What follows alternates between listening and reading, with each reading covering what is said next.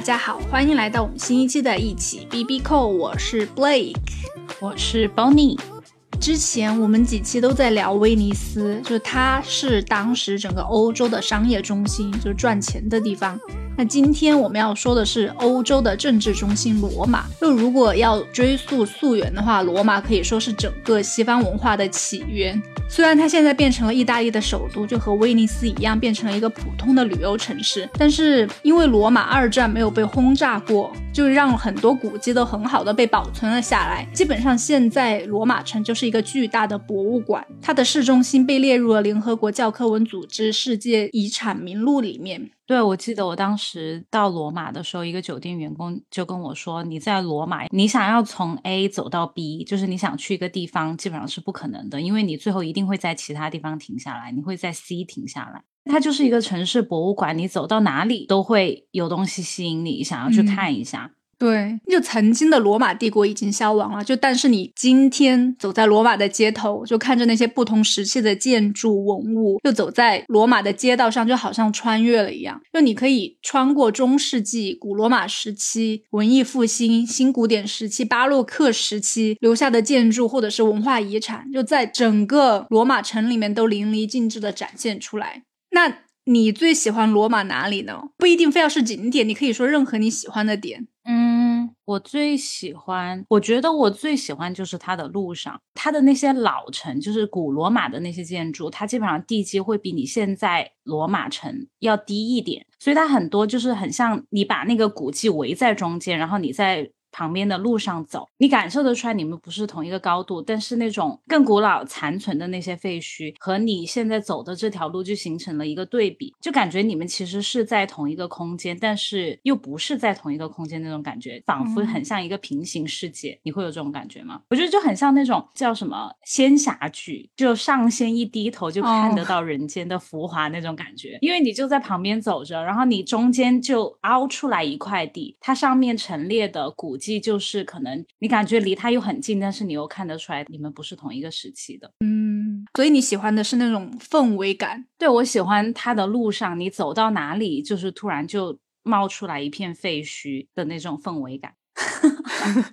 我印象很深刻的就有一个叫银塔广场。可能我当时都不知道它的名字，我是在准备这次播客，我回去翻看我的那些图片，我才知道它叫银塔广场。它就是在我们从酒店去到斗兽场的路上经过的一个地方。它就是在路边，我们走着走着就突然凹下去一块地，不是突然变凹下去，就是发现一块凹下去的地，然后里面就是一片废墟，就很像一个巨大的井，嗯，然后里面就陈列了一些很古老的模型的那种感觉。但是它又是真迹。其实我也很喜欢罗马那种氛围感，因为它不是还有个绰号嘛，追溯到两千多年前的那个名字，就是永恒之城。就它之所以被称为永恒之城，也是因为古罗马人就相信，无论世界发生什么变化，无论有多少帝国来来去去，罗马都将永远存在。当时我在。罗马玩的时候，就会有一种时间静止的感觉。就外面的世界看起来多么的进步，就罗马的某些部分就将永远保持不变。然后这一部分，我就觉得让罗马永恒这个想法就还是一直存在的。因为古代世界的艺术和建筑的经典案例就一直延续到现代。这座城市最有名、最古老、伟大的景点就完好保存，就让罗马本身散发了那种无穷无尽的感觉。我觉得“永恒之城”这个名字就非常的贴切，而且我觉得其他地方可能会有古迹，它就是一处，嗯，但是罗马是整个城市，感觉就是建在古迹上面的。对，你走到哪里就是一个博物馆。嗯，我记得我在罗马好像就是待了三四天，真的是从早走到晚，走断腿的那种。景点多的走不完，就因为太多的千年古迹了。但是罗马城里面好像就只有两条地铁，所以大部分时间都是靠双腿完成参观的。对我们好像完全没有坐地铁，我们是从火车站到酒店坐了出租车，和回车站的时候坐了出租车，中间全是走路。对，太多要去参观的地方，因为我自己的标准是，只要它出现在电视上过或者是课本的地方，它应该就是应该要被参观的。因为罗马真的太多了，你就这样数一数，你看可以数几个出来：万神殿、斗兽场、嗯，真理之口、城市广场。我没去真理之口，对，真理之口、特拉维喷泉，嗯，嗯西班牙广场，就真的好多，对，圣天使堡，就是那个天使桥 后面那个，对吧？对，嗯，因为我记得我去的第一个景点就是罗马的斗兽场，因为斗兽场就是以前罗马人休闲娱乐的地方，大家很喜欢就看那种血腥的游戏。他们那个时候的三大爱好，就他们平时就喜欢泡澡、看戏、看决斗。那你看，像泡澡，欧洲现在很多温泉都是古罗马人开发出来的，就留在了现在。那我们之前有提到过的英国的巴斯温泉，它就是。我正准备问，所以是受古罗马的影响造出来的，是这个意思吗？好像是古罗马人在那边去开发的，然后后来也一直这样哦延续下来。你去斗兽场的时候，你有没有发现什么很特别的地方吗？很特别的地方，比如说什么？很多游客，你没有发现它的那个建筑是缺失了一部分吗？对，它是斜的，有一边是很残缺的。嗯，，对，但是它不是最近才缺失的，是几个世纪以前就已经失去了原来的那个形状了。是因为什么呢？嗯，首先，它是一场大火，在公元二百一十七年就造成了破坏，摧毁了圆形剧场内部的许多木质结构。直到公元三百二十年，这些木质结构才被固定下来。但是建筑物的内部结构已经被削弱了很多了。到了中世纪时期，罗马帝国崩溃以后，就这个斗兽场就被教会接管了。在这里，他们在圆形剧场中间就造了一个小礼拜堂，就把竞技场改成了墓地，好座位下方的那些空间就用于居住。这些房子一直出租到十二世纪，然后之后另外一个大家族来了，又将这些建筑重新焕发活力，就改成了。城堡，又最后在一三四九年的一场大地震中，斗兽场就遭受了毁灭性的打击，就导致整个南侧倒塌。但是之后的话，许多在地震中从斗兽场掉落的石头都得到了重新的利用。就现在斗兽场附近许多建筑都是用他们的旧石头建造的，就包括圣约翰特拉兰大教堂，这些都是很多从人家那些墙上面抠下来的石头。你刚才说他们把斗兽场改成居所，是看台下面的，还是就是比赛场地里面的那些建筑？因为我记得在比赛的场地，就是那个赛场上，它就有很多那种叫什么建筑吧，嗯，有点像小房间，一间一间的那样子，是那里吗？还是看台下面？看台下面哦是租的房子，然后那下面是墓地。对，因为反正外国人也不信这些字在墓地旁边，因为你知道英国的房子，如果你在墓地旁边的话，它反而还会贵。对，澳洲也是。呃，澳洲也是，跟也差不多的。，对，而且它墓地基本上都是在马路边，你可能开车经过都可以看到。嗯，哎，你知道是谁建的斗兽场吗？我不知道，是你的朋友，是我的不朋是你的朋我的哪位朋友？是是公元七十二年维斯帕先开始修建的，然后在提图斯继位之后修成的，就是在公元八十年。你记得提图斯吗？是那个 耶路撒冷三千年的一位。哪一个？哦，有有有点好难，我也不记得，你记得吗？我不记得，但是我记得这个名字，然后我就去看了一下，他应该还挺重要的，要不然不可能我对他名字的印象那么深刻。对，他就他应该很重要，因为我也记得他名字。对，就是在书的开始的时候，他们攻进耶路撒冷的那个将军，就是在公元七十年的时候，提图斯他就当时带了四个军团强攻了耶路撒冷，摧毁了犹太圣殿。哦，然后十年之后，他们就修了古罗马。其实他们凯旋之后两年，他的爸爸就回来开始修建斗兽场，然后在公元八十年的时候修完。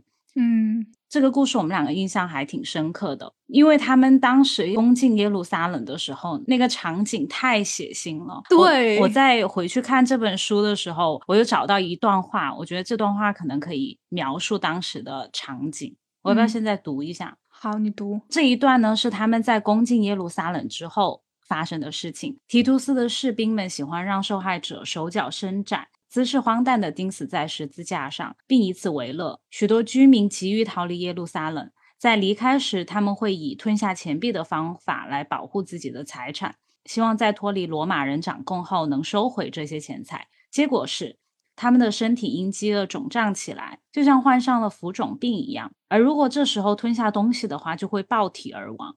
一旦他们的肚子裂开，士兵们就会发现他们的肠子里藏着散发着恶臭的财宝。所以士兵开始在囚犯活着的时候取出他们的内脏，把他们切开，看里面是否有东西。而这些举动使提图斯感到震惊，他试图禁止这些开肠破肚的掠夺行为，结果却徒劳无功。就是提图斯的士兵都杀红了眼，他们在攻入耶路撒冷的时候，因为耶路撒冷当时只是古罗马的一个行省，嗯，所以他们攻进去之后，那些士兵杀红了眼，要掠夺钱财，就开始非常疯狂的杀人。这就是在斗兽场建成的十年前发生的事情。我记得这个故事，我当时还有一点被惊吓到了。对，因为我们才开始看这本书的第一章，就是讲这种很残暴的故事。哦，那它就这样接起来了。对啊，对，我知道斗兽场很老，但是我没想到它老到是在耶路撒冷第一个犹太圣殿被摧毁的时候发生的事情。嗯，所以接起来之后，发现真的。对，但是其实现在都已经很残破了，因为到十六、十七世纪的时候，罗马的教皇本笃十四世就宣布斗兽场为圣地，还是因为他早期的时候基督徒曾在那里殉道，开始了限制大家要偷这里的建筑材料，因为教皇还委托说要修复这座建筑，虽然也没有完全修好，就还是少了一半，但是至少这个古迹结构不是那么岌岌可危了，就随时都有坍塌的风险，就这就是为什么我们现在看到的斗兽场。就有一半是损坏的，你进去了吗？嗯，我进去了，我好像有参加了一个 tour。嗯，我们围着那个斗兽场的看台那边走了一圈。嗯，它不是椭圆形的嘛，在椭圆形的一端，它有个很开阔的场地，在那里站着听他讲解了一下斗兽场。不过我觉得里面有一对我来说有一点太残破了，因为很多地方其实有点风化了，看不出来它原本的样子，只剩下一个骨架了。但是我记得那附近有一家餐厅，就它的用餐环境了。怎么总古了？都说想讲到餐厅，没有，因为我记得那家餐厅的原因是它的用餐环境很好，你可以在那个餐厅的露台俯瞰整个罗马斗兽场。哦，是在一个酒店的顶楼，叫 Amara。其实我本来是不记得名字的，就我回去查的时候才想起来。而且我发现它现在还变成了米其林一星。所以好吃吗？当时你觉得？我对它的印象比较深刻是，就是 view 很好，然后吃的中规中矩，没有很好吃，也没有很难吃，而且价格还比较合理。反正就和正常的。一星吗？没有，当时去的时候还没有星，可能一星以后还会涨价。然后我当时吃的时候没有觉得特别贵，就和普通的那些意大利餐厅差不多的价钱。我觉得用餐体验还不错。如果吃个什么午餐，我觉得那家餐厅还是一个不错的选择。但是现在价格可能会贵，因为毕竟有心了。对，哎，你去罗马的时候，你有专门找什么吃的吗？你有专门要去吃什么东西吗？我不知道。你记不记得我们以前经常去吃的一家西餐厅，里面有一个肉酱意大利面啊？OK，我们还喜欢喝罗宋汤。对，我记得初中的时候还是高中，因为我当时很喜欢那家西餐厅的肉酱意大利面，然后我想我到了意大利，我一定要吃正宗的肉酱意大利面。每一次到一家餐厅都点的是肉酱意大利面。哇，哎，你一般在意大利餐厅吃，就是罗马的时候，你吃完意大利面，你还会吃别的吗？我我有点不记得了，反正我就是吃的肉酱意大利面，每一餐都吃的那个。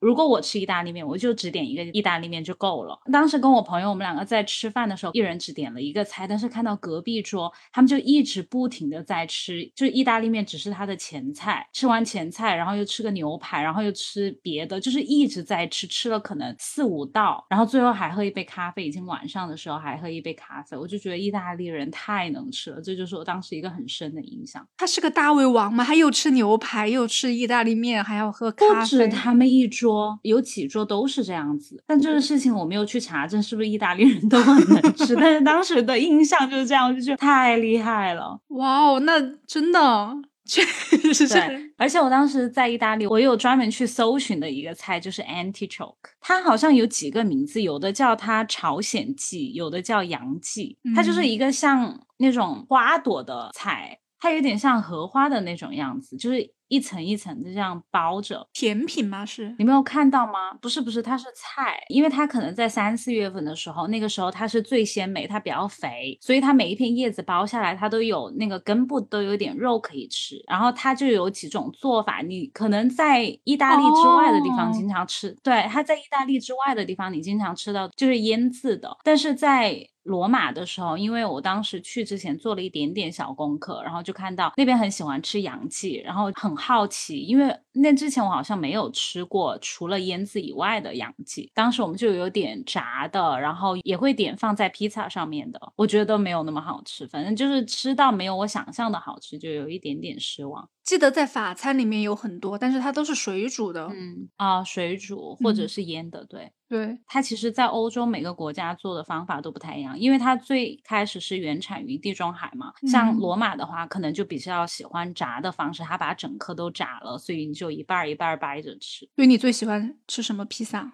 我就是喜欢吃最简单的披萨，就 Margarita。我最喜欢吃的披萨，说出来会被意大利人打。我最喜欢吃夏威夷披萨。我有个美国朋友，他一直跟我说，美国的披萨比意大利的好吃，我都不知道怎么说。为什么喜欢吃夏威夷披萨？因为上面有菠萝。哦，好像很多人都不能接受披萨上面有菠萝。对啊，这就是为什么他们讨厌夏威夷披萨，他们就觉得根本就不是披萨。对，然后我朋友给我吃了他们美国的披萨，是那种厚皮的，我觉得都有有一点像面包了，但是它上面也是很简单的酱，就是放了一些番茄酱和芝士，还有一些 ham，就听起来还蛮像意大利披萨，但是它那个饼真的太厚了。然后我就问他这个饼是不是有点过厚，他说没有，就是这么厚，然后就。想说好，因为他说他的其他国家的朋友，就比如说德国啊、意大利的朋友都不相信美国的 披萨比意大利的好吃。他说他要带去给他们吃证明美国的比较好吃。我不知道他成功了没有，可能没有，可能还对他诸多嫌弃。对，因为你想，就不管哪个好不好吃吧，都是家乡的味道。如果别人从小吃的是意大利披萨长大的，他不可能觉得美国的更好吃。即使你吃的美国披萨长长大，是因为这是你习惯的。味道，我觉得什么都不能跟家乡味比吧，应该是，而且大家都普遍有那种捍卫自己家乡菜的情节在那里，就说啊，你这个东西怎么可能来颠覆我从小到大的这种思维？但是我觉得我帮他找到了一个知己，就是你，觉得美国披萨比较好吃。没有，我只喜欢吃夏威夷披萨，因为上面有菠萝还有 ham。你知道那种披萨就吃起来很腻人呐，我就希望有一点 fresh 的东西在那里，就 所以我喜欢披萨上面有菠萝的。我可能说出来会被意大利人打，这样说。对，我觉得会。对，嗯，就是你参观完斗兽场之后，如果还想参观罗马帝国留下来的建筑遗产的地方嘛，就位于。罗马斗兽场附近有一个罗马广场，就是还是一个不错的地方。因为像位于市中心的广场，又拥有几处曾经矗立在罗马的最著名的建筑遗迹，就我觉得还挺适合拍照的，因为就有一种那种残破的美。你去过那里吗？我去了，它就是古罗马城市广场。对对对，就是那里。对。我记得好像是在一个山包包上，就是你从斗兽场出来，对面就是，你就可以进去。然后，但它其实里面很大，在外面看起来就是一个山包包。嗯，让我会想起来小时候看的《圣斗士》，因为不是很多其实古罗马的文化都是从古希腊来的嘛。因为圣斗士不是一路都在解救雅典娜吗？可能现在那些不会看那么老的动漫了，反正就是走到那里就会让我有一点共鸣，童年的回忆。嗯，然后之后在罗马城里面，我自己觉得一定要打卡的地方就是许愿池特勒维喷泉，因为其实喷泉的名气，其实部分原因也是因为有很多特勒维喷泉为特色的电影，就包括奥黛丽赫本的《罗马假日》。对，因为其实特莱维喷泉跟其他的古迹比起来，你想斗兽场是公元后八十年，然后万神殿是公元后一百多年。就是都是很老很老的，然后像特莱维喷泉，其实都很近代了，是十八世纪的。对，不是大家去的话，可能很多都是去许愿的吧？对，主要就是被电影感染了。嗯，但是这个抛硬币许愿这个祈愿其实还有很多，就有的说是一九五四年的那一部《罗马之恋》提到的，或者是还有人说就是哪里哪里的神话这样流传下来的，就反正广为流传以后，大家跋山涉水就把愿望寄托于大理石装着的一池子水里面，但是也丝毫不影响大家对喷泉里面投硬币的热情。我觉得。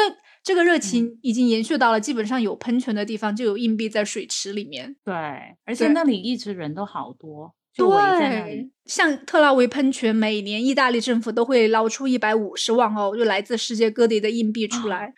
这笔钱都会捐赠给天主教慈善机构来帮助穷人和无家可归的人。但是这笔钱其实也还挺多的，所以罗马的市长他有想要把它保留下来，就用于改善城市的基础设施。其实你想，罗马这个城市每年要维护，应该要花很多钱。对，都是些老古董建筑，对，都被风化什么的。而且除此之外，你知道，罗马对我来说最美的就是它的树，就是我不管在哪个建筑上面，我都是先看那个树。它的名字叫意大利五针松，哦，本来是从地中海来的，它的树干很高，你怎么可能看不到？因为它高达十二到十八米。对，我想起来了，我我有一个印象，就是我也是，好像是。失智老人那是录一个播客，对啊，对我就觉得意大利的树好高，但是我又觉得意大利人又有点矮，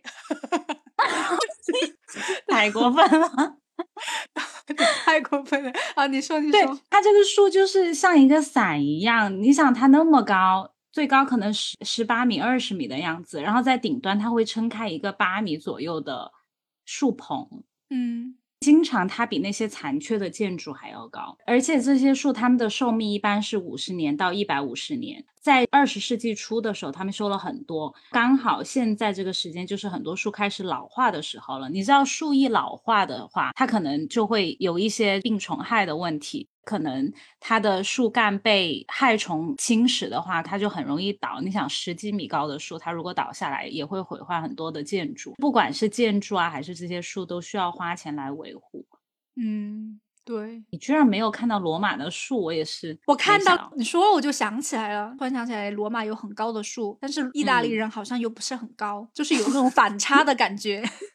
你还要讲一遍？对，虽然说都想起来了，很萌是吗？就反差萌。对对，就有一种很反差。就我自己觉得，一个地方树呀、房子啊都很高大，就人感觉都要高大很多。但是意大利人其实也很瘦，我觉得，所以就有那种反差的感觉。但是你看荷兰的那些树也没有很高啊，荷兰人那么高，但是看到什么很高的树，就是没有那种反差呀。我的意思是，OK。Anyways，好哦。说到那个喷泉，你有在里面投硬币许愿吗？我没有投，我可能身边没有硬币吧。当时，嗯，我记得我好像也没有投，我也好像没有硬币。虽然我自己觉得好像 许愿没有什么就真的会实现啊，准不准啊？但是我觉得还是可以分享一下这个许愿的过程。就是你投一枚硬币，代表着你将回到罗马。如果你投两枚硬币，就是你会爱上一个迷人的意大利人；如果你投三枚硬币，你会嫁给你遇到的人。就是反正大就是有这种说法。所以如果许愿的时候，为了达到预期，你应该用右手，然后从左肩上扔硬币进水池里面，然后要背着水池，就是你们从左肩上扔到 水池里，背对着水池，然后你右手 OK 往左肩上扔到后面去。嗯哼嗯哼。那你对喷泉周围的餐厅有什么印象吗？因为其实跟其他的景点比起来，这里可能算是周围餐厅最多的地方了吧。我对餐厅的印象没有很深，但是我记得旁边有一家冰淇淋店，我印象很深刻。哦，对对对，很有名的。对，然后你买了冰淇淋，大家都要坐在西班牙广场的台阶上坐着吃，不知道为什么。就拉头。嗯，对对对，而且周围它有那种很多很可爱的小店。嗯，就它会挂很多熏肉，你可以在里面吃三明治啊，或者是那种 plate，就是它会放熏肉和各种 cheese 那种餐厅，还有点一点酒，你就坐在放酒的那种酒箱上面。吃吃喝喝，我跟我朋友嘛，我们两个女生在一个餐厅吃的时候，刚好碰到两个意大利男生来跟我们聊天。后来我们就坐在一起边吃边聊。有一个意大利男生，他就说他之前去过中国，然后我就问他好不好玩。他好像是在上海，他是一个做那种木偶剧场的人，他当时可能去上海表演。对我就问他好不好玩嘛，他说还不错，但是他在上海都没有交到朋友。他说好像都没有人愿意 跟他讲话。其实他长得不丑哦，他就是一个正常的意大利男生。然后当时就很惊讶，我觉得大家应该对外国人都还蛮友好的吧。但是他说他去跟别人聊天，感觉大家都不太愿意跟他聊天，不愿意跟他做朋友。然后他就说了一个让我还蛮感动的，他所以他后来就觉得他在意大利看到中国游客的时候，他就会对他们很好。他就觉得去一个城市。被别人用热情去招待的话，会觉得很开心。我就觉得这个人好好哦，就是他以德报怨的。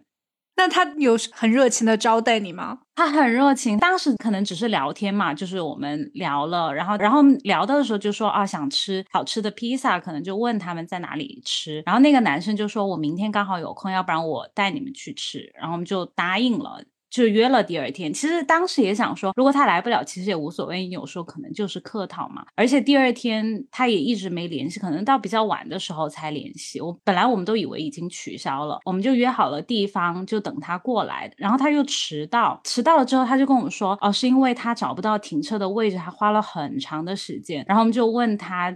为什么就是很难停车？是不是？他说对，因为他的车我不记得是被别人开走了，还是说拿去修理了。反正他平时开的车就不在，然后他就开了自己的房车出来。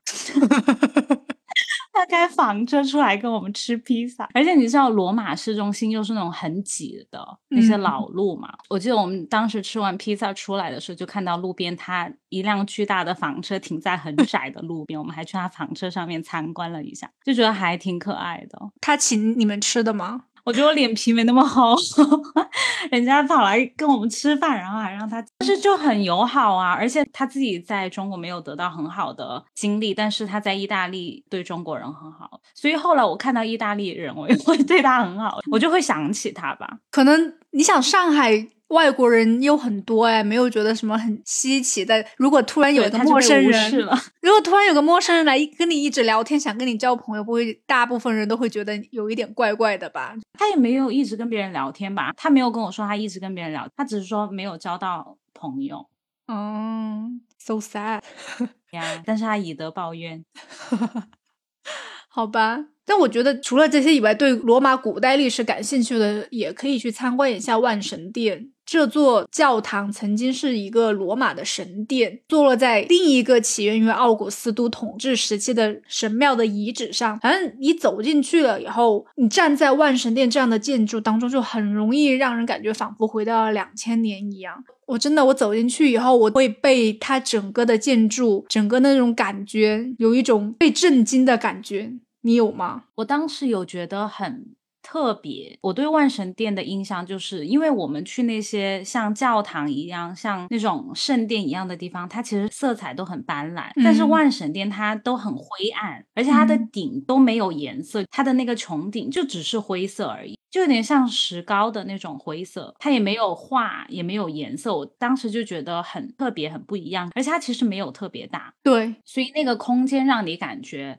还挺神圣的，可能它中间有一个镂空的地方，记得它是有一个青铜是挂在那里，我不知道是不是挂在镂空的地方，但是后来就一直被偷，然后但是都找回来了，找回来之后，最后好像是被烧了还是什么？为什么要被烧了？不是应该放在博物馆之类的呀？那是更早的时候，当时可能要打仗吧，就把它拿来做什么啊？做兵器去了。嗯，就我觉得除了在罗马城里面保存下来的地标以外，就还有很多建筑，还有艺术作品，都会让人想起来文艺复兴时期的后期的罗马。但是说到文艺复兴时期的时候，我觉得还是不得不提到罗马里面的城中国，就世界上最小的国家梵蒂冈，就它的博物馆就是文艺复兴时期艺术品的天堂。它那个西斯廷教堂展示了米开朗基罗的《最后的审判》，还有什么拉斐尔的画室等等。那你来到梵蒂冈，你有没有感受到宗教文化还有各方面就对你进行的熏陶？我记得我去了两次，有一次刚好是星期天，他们在做礼拜，广场上站了很多人，还有 Pope 在台上。嗯，当时我们进去了，但是我们只是在他那个开阔的广场里面嘛，就是他整个城市的广场，然后是。后来有一天，我们专门去了梵蒂冈的博物馆里面，真的是人山人海，你都没办法走，就是被大家推着走。我跟你讲，我到了以后，第一件事情就去登了顶，而且我根本就不知道是在登顶，我就是顺着人流这么一直走，然后就跟 对，然后就跟着他们到了一个室内，然后大家都开始上了，我就以为我就要进入教堂了，然后我就一直上一直上，我就觉得怎么有点不对劲呢，好累啊，上了这么多层，终于走出来以后，我才发现那是登顶，但是上面的风景还是很美的，就是俯瞰整个梵蒂冈，登高望远。我好像没有登顶哎，现在想的话。我也是无意识的，我也不知道被人流推到哪里去了。对，但是里面有很多画是你平时在其他地方看到，结果其实就是它是从梵蒂冈的那些墙壁上面 copy 下来的。对，在梵蒂冈的时候，它有一个画是两个男人裸体的男人，这样把手伸着，一个在左边，一个在右边，他们手指这样对着，想要靠近，但是又离得很远的那种。呃，你知道那幅画吗？我知道那幅画。哎，后来 COVID 的时候，就有人在墙上涂鸦，就画了那个一模一样的，然后中间写了一个 social distancing。二次创作。不过我觉得，我下来以后走进那个教堂，还是给我很震撼的感觉，就是它确实很宏伟又很金碧辉煌的。但是，嗯。就我那个时候，其实对宗教这些东西都不是很了解，就没有做播客，没有看耶路撒冷三千年，是就所以，我参观的时候，圣彼得大教堂就更像是一座很华丽的宫殿。就如果我现在再去参观圣彼得大教堂的话，可能就会不一样了。第一，我我知道它名字的由来，就它是耶稣大弟子彼得的名字，就他也埋葬了在这里。然后再来就是里面很多的雕塑作品，就看了很多关于欧洲的历史、宗教啊，还有文艺复兴的书。还有那些电影以后，我就再看到这些雕塑，就可以知道它背后的故事，就逛起来会比较有趣一点，就不是那种很单纯的打卡。对，就之前看到那个米开朗基罗的那个圣殇，呃，那叫什么？耶稣他妈抱着他的那个雕塑。嗯嗯嗯，我当时可能只会觉得很精美，就是嗯不错。但是我觉得了解一点历史以后，你和宗教历史结合一下再去看的话，会有另外一番感悟，就是知道它背后的故事。对。所以，虽然我们之前给《耶路撒冷三千年》这本书的 评分，我们俩自己的评分不是很高，但是去梵蒂冈之前，我觉得可以看一下很多故事，你就知道他在画的是什么了。而且这个故事它的时间线，它像对基督教它的意义是什么，就会更了解为什么这些画那么重要。嗯，不过我觉得梵蒂冈它的规模真的小的让我难以置信呢。它的整个城市就真的是圣彼得广场、教堂、博物馆，然后就没了。对啊，它就是一个小地方，硬被规划成一个城。对，它还真的确实是个国家，而且还是绝对的君主专制，就和英国的君主立宪制不一样。就在梵蒂冈，君主是有绝对的权利的，不受法律、立法机关或者是习俗的限制。但是又不一样，就一般来说。这类型的君主都是世袭制的，这就意味着一个单一的家庭可以无限的统治。但是罗马教宗不同的是，他们又是由选票选出来的，来自世界各地的枢机们开闭门会议投票选出来的教宗，就这个人就是他们的领袖。这个宗教不只是梵蒂冈的领袖，也也是整个天主教的领袖，这是一个很特别的国家。嗯。因为在一八六一年意大利统一进程完成以后，意大利王国建立，当时还是罗马处于教皇统治之下，佛伦萨就成为了意大利的临时首都。在一八七零年，意大利军队进入了罗马，结束了罗马教皇对这座城市一千多年的控制。但是教皇方面不接受。半岛的统一，而是跑去了梵蒂冈避难。直到一二九二年，墨索里尼和教皇庇护十一世就签署了拉特兰条约，就创建了梵蒂冈国。就所以，这也解释了为什么梵蒂冈这么小，但是对天主教还是有重大意义的。就以前的罗马教宗全部都移居到了梵蒂冈这里。这个历程就让我觉得教宗的领地从最开始的罗马帝国横跨整个欧洲、非洲，到后来的西罗马，好像又到了罗马，最后范围 又直接缩小成了梵蒂冈。嗯。墨索里尼虽然现在大家都对他是比较负面的评价，觉得他发起了法西斯运动，就让欧洲大陆陷入了黑暗，就摧毁了民主制度，就是一个独裁者。但是他在一九二二年上台以后，又宣布了建立一个新的意大利帝国。在接下来的几年里，就许多古迹、建筑物和街道都得到了修复，就罗马也成为了行政首都，人口也从二十几万增加到了一百万。然后在第二次世界大战期间，就与其他城市相比。就罗马就几乎没有遭受到任何的轰炸，主要也是因为美国人不想摧毁罗马，就因为在中心就是中立的梵蒂冈城和教皇庇护十二世，就他们在整个战争期间都留在了这座城市，所以最后也让罗马这么多地方就这样保留了下来。所以这些遗迹都是幸存下来的。嗯，能保存下来和教宗也有一定的关系。然后最后就是，虽然罗马帝国早已经消失在这个世界上很久了，但是古罗马对现代世界还是产生了巨大的影响。就尽管罗马帝国的繁荣已经过去了数千年，但我们仍然可以在我们的艺术、建筑、文学、语言还有法律等等各个不同的方面看到它曾经存在过的证据。古罗马人在我们现代的世界还是留下了自己的印记。就开头我们不是说古罗马是西方世界的起源吗？就我觉得这样说还是不够准确。其实罗马是深受古希腊的影响。就换一种说法，西方的起源其实应该是古希腊，但是古罗马就把古希腊的各个方面都发扬光大了。还有基督教也是古罗马发扬光大的。对，在建筑方面，就他们一开始就是借用。希腊的设计和发明进行改进的，就像大英博物馆门口的那几个大柱子，就是古希腊的建筑。但是在罗马的建筑当中，柱子的形式变得更具有装饰性，而不是结构性。就万神殿就是最好的例子。我没有见过这么高。这么大的一个圆顶，旁边也有些小柱子，但是都是以装饰为主的。它在很长的时间都是最大的穹顶。对，而且万神殿之所以它的地位那么高，就是因为它非常完美的古典几何比例。所以就像米开朗基罗也说，他是天使的设计。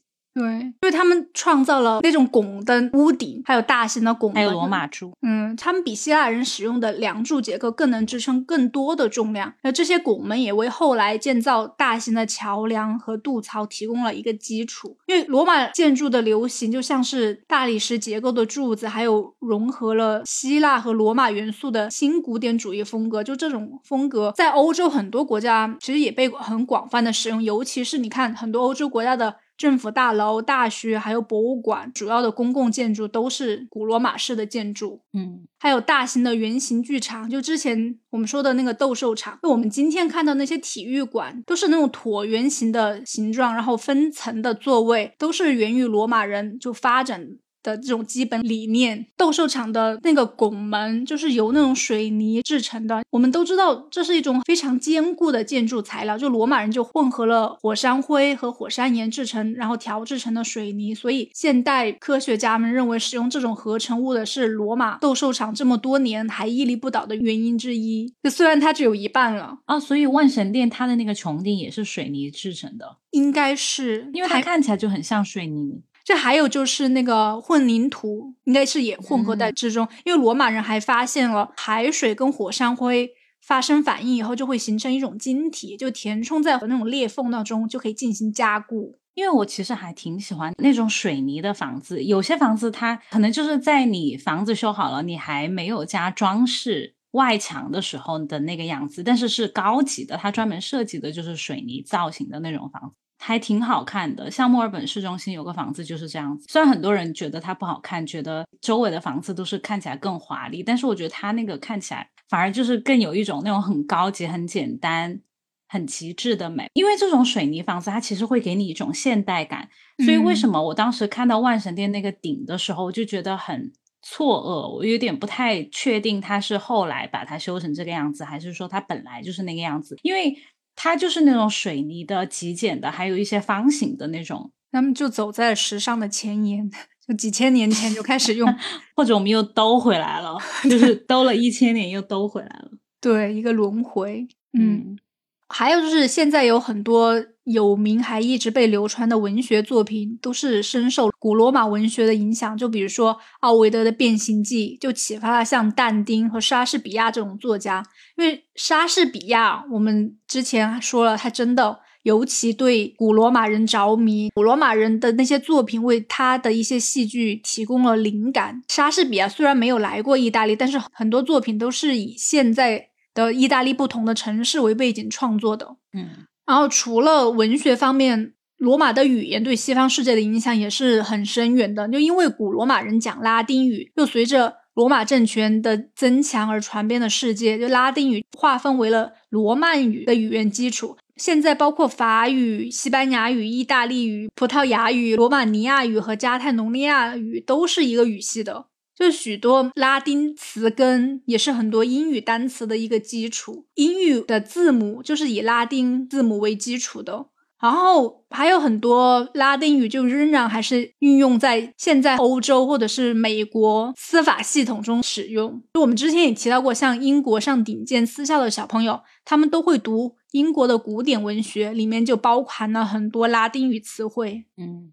然后在法律方面的话，除了很多法律条文都会使用拉丁词语以外，这并不是古罗马人影响西方司法系统的唯一地方。还有，无论社会阶级如何，每个人都平等的接受法律约束的概念，也是罗马的一个创新。然后，陪审团、公民权利都是罗马那个时候流传下来的。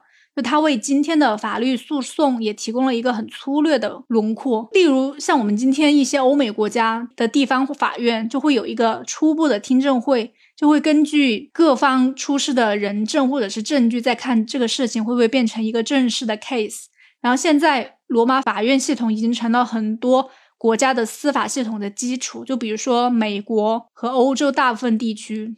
就还有一个我觉得令人印象比较深刻的贡献之一，就是政府部门，就他们把行政、立法、司法部门分离开来，就没有一个部门拥有独占权力，每个部门他们就是互相制衡的。就我们知道现在的三权分立，罗马人在公元前五百零九年就废除了他们的国王，并希望保护他们的新政府的形式免受他们在君主治下。所忍受的那种暴政，所以共和国时期，罗马的行政部门就是执政官，就立法部门是制定法律的，议会就是颁布法律的，罗马元老院，然后法官是司法部门，就人们议会投票选举执政官的方式，就和现在很多国家普通民众投票选举官员的方式很相同。就在帝国时期，行政部门就是罗马的皇帝，立法部门就是参议院议会。然后司法部门仍然是法官，就虽然说希腊雅典是民主的发源地，但是罗马是民主概念的发源地。就这种政府模式和民主代议制共和国的概念，后来也被美国采用。其实法国也是，你看法国大革命期间产生的这些民主代议制。对你刚才讲的那些罗马对现在的影响，其实感觉好像罗马帝国已经是很久以前的事情了，但是很多东西。也在现代社会发挥着它的影响和它的作用。如果你把它更具象化的话，就很像你在罗马的街上走着，旁边的那些废墟也是这个城市的一部分。嗯，然后，但是你又在一个更高的、更新的、更方便、修得更好的水泥地上行走，对，就好像都是基于那上面的，就提醒着其实罗马一直都在的那种感觉，永恒之城一直都存在着。对，不过除开我刚刚说那些比较大的那些影响的话，就还有一个比较接近我们、贴近我们普通人生活的，就是其实，在罗马时期，就各个阶层的人都很喜欢狗，无论这些狗是因为看家，或者是打猎、赛跑作为宠物饲养。就反正狗在罗马人当中是很受欢迎的。就罗马以前有个很有名的作家，他就公开宣称狗是买房或者是创业后应该第一件买的东西，因为它可以最好的保护自己的生命利益。他们最受欢迎的一个品种就是我们现在经常看到的那个意大利灰狗的祖先，好像应该是叫意大利灵缇，就因为速度很快、敏捷，主要是用于赛跑跟狩猎。我知道这个狗是因为我我发现就最近几年吧，好多邻居都养了这个狗，经常会在门口的公园看见他们在那里奔跑聚会。你看我们现在很多遛狗的戴的那个狗项圈，就这些项圈都是从希腊模型发展而来的。但是随着时间的推移，就变得更加的华丽。嗯，对啊，就这样的话，就可以在散步、打猎或者是比赛之前，把它受到控控制，就是反正就是牵的那个狗绳，从罗马这样传承下来的。所以这样讲起来，其实从某个层面讲，我们还是生活在罗马时期嘛，有点那种感觉。某些地方是，如果特别是如果你生活在欧美国家的话，对。而且其实我们平时不是也有那种 saying 嘛？就是罗马不是一日建成的，条条道路通罗马。其实英文、中文都会有这样的说法。对，还有有的人出生就在罗马。嗯，反正你看，古罗马人就为现代世界的许多方面奠定了一个基础，大到建筑风格、法律，又小到狗项圈，又一个曾经繁荣的帝国能够以如此多的方式影响着世界，并留下持久的遗产，我觉得还是一件很不可思议的事情。嗯，是的，对，我觉得罗马算是我在欧洲最喜欢的城市之一。嗯，就真的跟其他地方都不一样，会让你耳目一新的感觉。对，好吧，那我们今天讲罗马差不多就到这里了，谢谢你的收听，我们下一期节目再见，拜拜，拜拜。